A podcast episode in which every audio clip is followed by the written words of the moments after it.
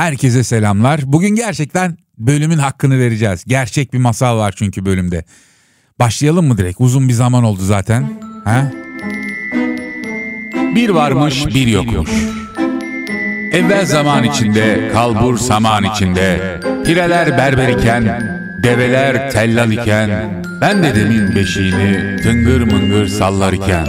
Böyle başlar ya masallar hani. Ama buradaki masallar böyle başlamıyor. Çünkü bunlar çok değişik masallar. Bugün yine değişik bir masalımız var. Herkese tekrar selamlar. Çok değişik masallara hoş geldiniz. Yoğun birkaç haftanın ardından yeniden beraberiz. Neden yoğun peki? Çünkü vize haftasıydı falan filan derken zaman nasıl akıp geçti anlayamadım cidden. Hoş daha da bitmiş değil. Diğer okulun vizeleri de yeni başlayacak. Bu yaştan sonra böyle bir belaya bulaştık. Dedim ki ne yap ne et o zaman bir zaman yarat. Hani mutlaka bir kayıt al şu sıralar.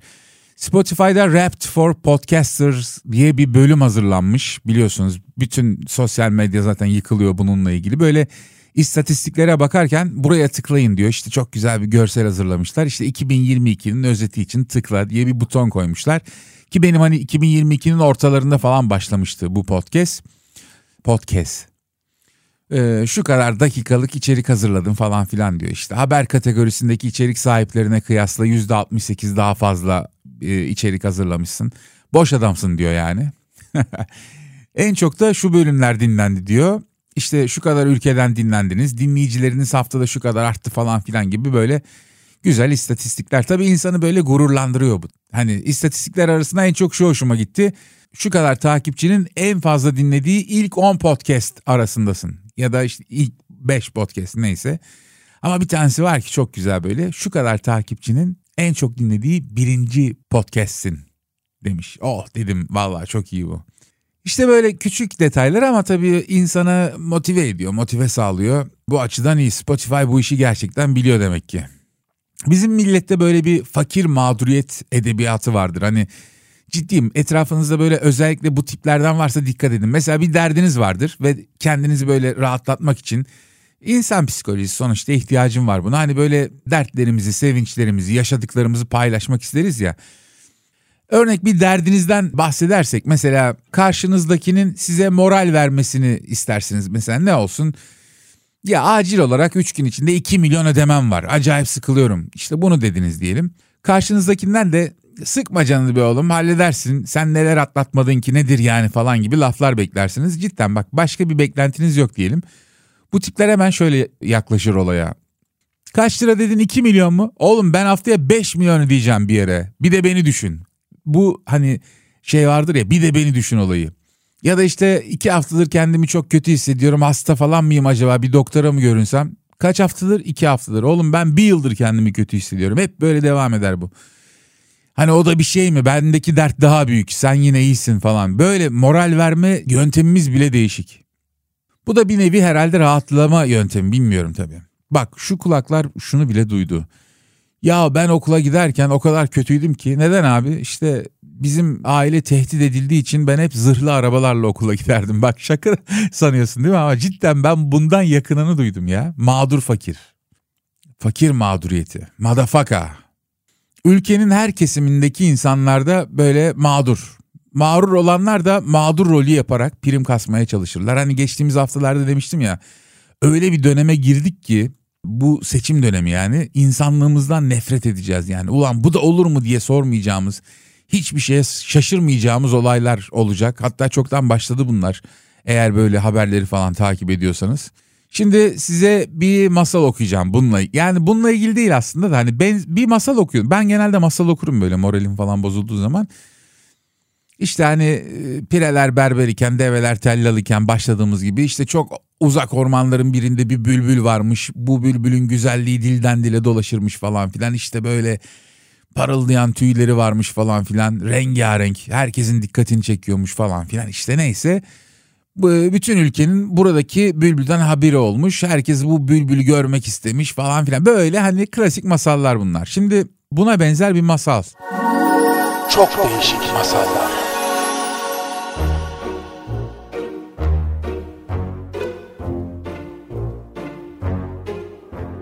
Yine böyle bir kral var. Hükümdar olduğu topraklarda insanların karanlıkta yaşamasını istiyor. Çünkü diyor ki eğer aydınlık olursa benim burada neler yaptığımı görebilirler sarayın içinde.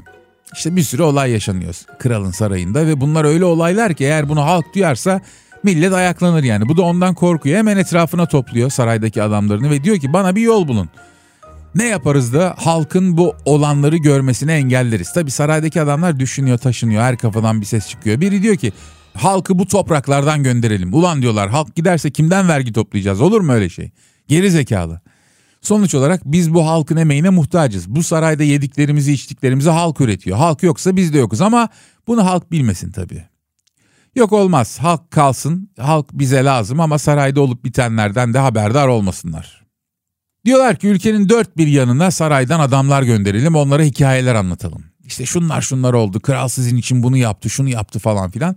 Ya tamam bu mantıklı ama hani belli bir zaman sonra duruma uyanırlar. Aralarından birileri bunu fark ederse diğerlerini de uyandırmaya çalışır. Geçici bir çözüm olur bu diyorlar. Bu da kabul görmüyor. Çünkü kralın gözünü hırs bürümüş tamam mı? Oturduğu koltuğun büyüsüne kapılmış ve kesin çözüm istiyor bununla ilgili. Biri diyor ki kuşlara haber salalım. Yine deminkinin benzeri. Her sabah evlerin penceresine konsunlar. İşte sizden güzel hikayeleri, o güzel cıvıltıları eşliğinde millete anlatsınlar falan filan. İşte kralımız şöyledir, kralımız böyledir. Çok merhametli insandır. Dünyanın en büyük kralıdır. Diğer bütün krallar onun sözünü dinler. Kimse onun sözünden çıkmaz falan. İlk başta bu fikir de beğeniliyor ama daha sonra diyorlar ki kontrolü nasıl sağlayacağız? Yani kuşlar gerçekten bizim istediklerimizi anlatıyor mu anlatmıyor mu? Nereden bileceğiz? Bu fikir de daha sonra işte güme gidiyor, hoşlarına gitmiyor.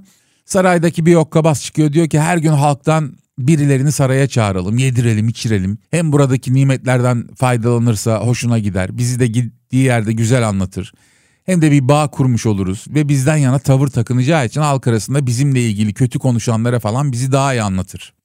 Kralın bu da önce hoşuna gidiyor ama daha sonra şöyle düşünüyor. Milyon tane adam var. Hangi birini hangi zamanda saraya çağıracağız? Hangi birini doyuracağız? Birini aldık doyurduk. Bir daha ona sıra gelene kadar o da bize düşman olur. Bu fikir de güme gidiyor. Bunu da rafa kaldırıyorlar. Sonra kralın kızıyla evli olan kişi çıkıyor. Yani kralın damadı ve diyor ki Kralım diyor sen bu topraklardaki bütün kuşların, ağaçların, toprağın, ormanların, aslanların, geyiklerin, kısacası bütün hayvanların, gökyüzündeki yıldızların hatta ve hatta abartıyor tabii. Ayın da güneşin de hükümdar değil misin? Etraftakiler oha adama bak nasıl girdi mevzuya diye düşünüyorlar. Kral da tabii bıyık altından gülüyor. Hoşuna da gidiyor tabii bu yaklaşım. Güneş ve ay tabii biraz abartı ama hani böyle koltukları kabarıyor falan. E, evet diyor yani nedir hepsinin hükümdarıyım tabii falan filan. Tamam diyor şöyle yapalım. Halk diyor hep karanlıkta kalsın ve ülkede aydınlık olmasın. Güneşin doğuşunu engelleyin mesela. Güneş doğmazsa aydınlık da olmaz. İnsanlar da sizin yaptıklarınızı görmezler diyor karanlıkta. Sarayda böyle homurtular yükseliyor. Olur mu canım öyle şey falan diyorlar. Ama tabii çok itiraz edemiyorlar çünkü hani kral güneşi nasıl engelleyecek diye karşı çıksalar kelle tehlikeye girecek. Neyse diyorlar fikri ortaya atanın bununla ilgili mutlaka düşündüğü bir şey vardır herhalde. Herkes pür dikkat dinlemeye başlıyor. Bizim kralın damadı da başlıyor anlatmaya. Kralım diyor güneş aslında yine eskisi yerinde duracak ama biz halka onu fark ettirmeyeceğiz. Kral önce anlamıyor olayı ama fikir kökten çözüm olacağı için de dikkatini çekiyor bir yandan. Ayrıntıları anlatması için damadını yanı başına çağırıyor ve zaman tanıyor ona. Nasıl olacak hele bir anlat diyor. Kralın damadı başlıyor anlatmaya. Kralım insanlar güneş doğduktan sonra uyanıp çalışmaya başlıyor yani. Biz onlar güneş doğmadan uyanmalarını sağlayacağız. Bakın diyor burası çok önemli. Tarlaya oraya buraya çalışmaya gidenlere erken kalkmalarını emredeceğiz. Buna mecbur bırakacağız onları ve güneşin tadını çıkaramayacaklar. İşleriyle uğraşırken sizin ne yaptığınızı bile fark edemezler. İşlerini de ancak güneş battıktan sonra bitirecekler. İşte böyle bir kanunlar çıkaracağız vesaire. Okula giden çocuklar da aynı şekilde. Dersleri öyle erken başlatacağız ki çocuklar güneşi göremeyecek. Okul bittiğinde de güneş çoktan batmış olacak. Böylece güneş hep tepede olmasına rağmen onların güneşini çalmış olacağız. Ondan faydalanmamaları için bütün kudretimizi kullanacağız. Tabii bütün salon suspus oluyor aynı anda. Herkes düşünmeye başlıyor. Kral o ana kadar halkın cebinden vergi yoluyla ya da hizmet adı altında böyle o kadar çalmış ki güneşi milletten çalma fikri önce böyle saçma gelse de sonra bu düşünceyi dahiyane buluyor. Bunu açıklıyor yani böyle bulduğunu. Böylece hem güneş orada duracak ama onun bin yıllardır yaydığı ışığı kullanmalarına izin vermeyerek halkının bazı şeyleri görmesini engelleyecek. Bu onun en çok istediği şey. Hem de aslında güneşin asıl sahibi olduğunu kazımış olacak milletin aklına. Bir taşla iki kuş nasıl? Hemen çalışmalar başlıyor tabii. insanların çalışacağı, çocukların okula gideceği saatler değiştirilmeye başlanıyor falan filan ve bütün bir halk adeta böyle karanlığa gömülüyor. Ülkenin tamamında tam da kralın istediği gibi bir hayat peydah oluyor ve insanlar sabahın erken saatlerinde güneş daha doğmadan çalışmaya koyuluyorlar ve çocuklar neredeyse gün ışımadan uyanmaya okula gitmeye başlıyorlar. Tabii bu durumun o nesiller üzerinde bırakacağı etkiler falan kralın umrunda değil. Onun başka dertleri var. Düşünsenize dünyadaki neredeyse bütün canlılar güneşe ihtiyaç duyarlar ama sürekli karanlıkta olan bir organizma ile ihtiyacı olduğu halde güneşe hasret kalan bir organizmanın psikolojisi aynı olabilir mi? Sürekli karanlıkla muhatap olmuş kişilerin barındırdıkları korku, içinde bulundukları sürekli tedirginlik hali onların belki de ileriki yaşlarda kişiliğini bile etkileyecek. Neyse masalımıza dönelim. Gerçekten de öyle olmuş. Belli bir zaman sonra herkes birbirinden nefret etmeye başlamış. Koca ülkede güven duygusu tamamen ortadan kalkmış. Kimse birbirini sevmez hale gelmiş. Artık güneşi tanımayan nesiller daha sağlıksız, sürekli bunalımda olan, çok çok mutsuz ve gücü kuvveti kalmayan bir nesle dönüşmüşler ve kral da kimsenin görmesini istemediği yaşamına devam etmiş sarayında. Seviyorum böyle Orta Doğu masallarını ben. Masallar bize böyle benzer durumlarla karşılaştığımızda nasıl davranmamız gerektiğini öğretiyor. O yüzden ders çıkarmamız için bu masalları dikkate almak lazım. Bence tabii. Bir gün böyle güneşinizi sizden çalmaya çalışan bir yöneticiyle karşı karşıya kalırsanız nasıl davranmamız gerektiğini artık biliyoruz tabii. Her dönem buna benzer kişiler çıkacaktır mesela. Masal diyerek geçmemek lazım. Birileri size ait olan şeyleri çalmak isteyebilir. İçinde bulunduğunuz durum sebebiyle buna sesinizi çıkaramayabilirsiniz. Ortaya koyduğu uygulamalarla umutlarınızı, geleceğinizi çalabilir, ipotek altına alabilir. Mesela ne diyordu Mustafa Kemal? Cebren ve hile ile aziz vatanın bütün kaleleri zapt edilmiş, bütün tersanelerine girilmiş, bütün orduları dağıtılmış ve memleketin her köşesi bil fiil işgal edilmiş olabilir. Bütün bu şeraitten daha elim ve daha vahim olmak üzere memleketin dahilinde iktidara sahip olanlar gaflet ve delalet ve hatta hıyanet içinde bulunabilirler. Hatta bu iktidar sahipleri şahsi menfaatlerini müstevlilerin siyasi emelleriyle tevhid edebilirler. Ne kadar da güzel konuşmuş değil mi?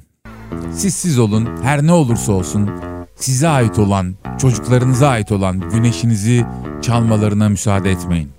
Simsiyah gecenin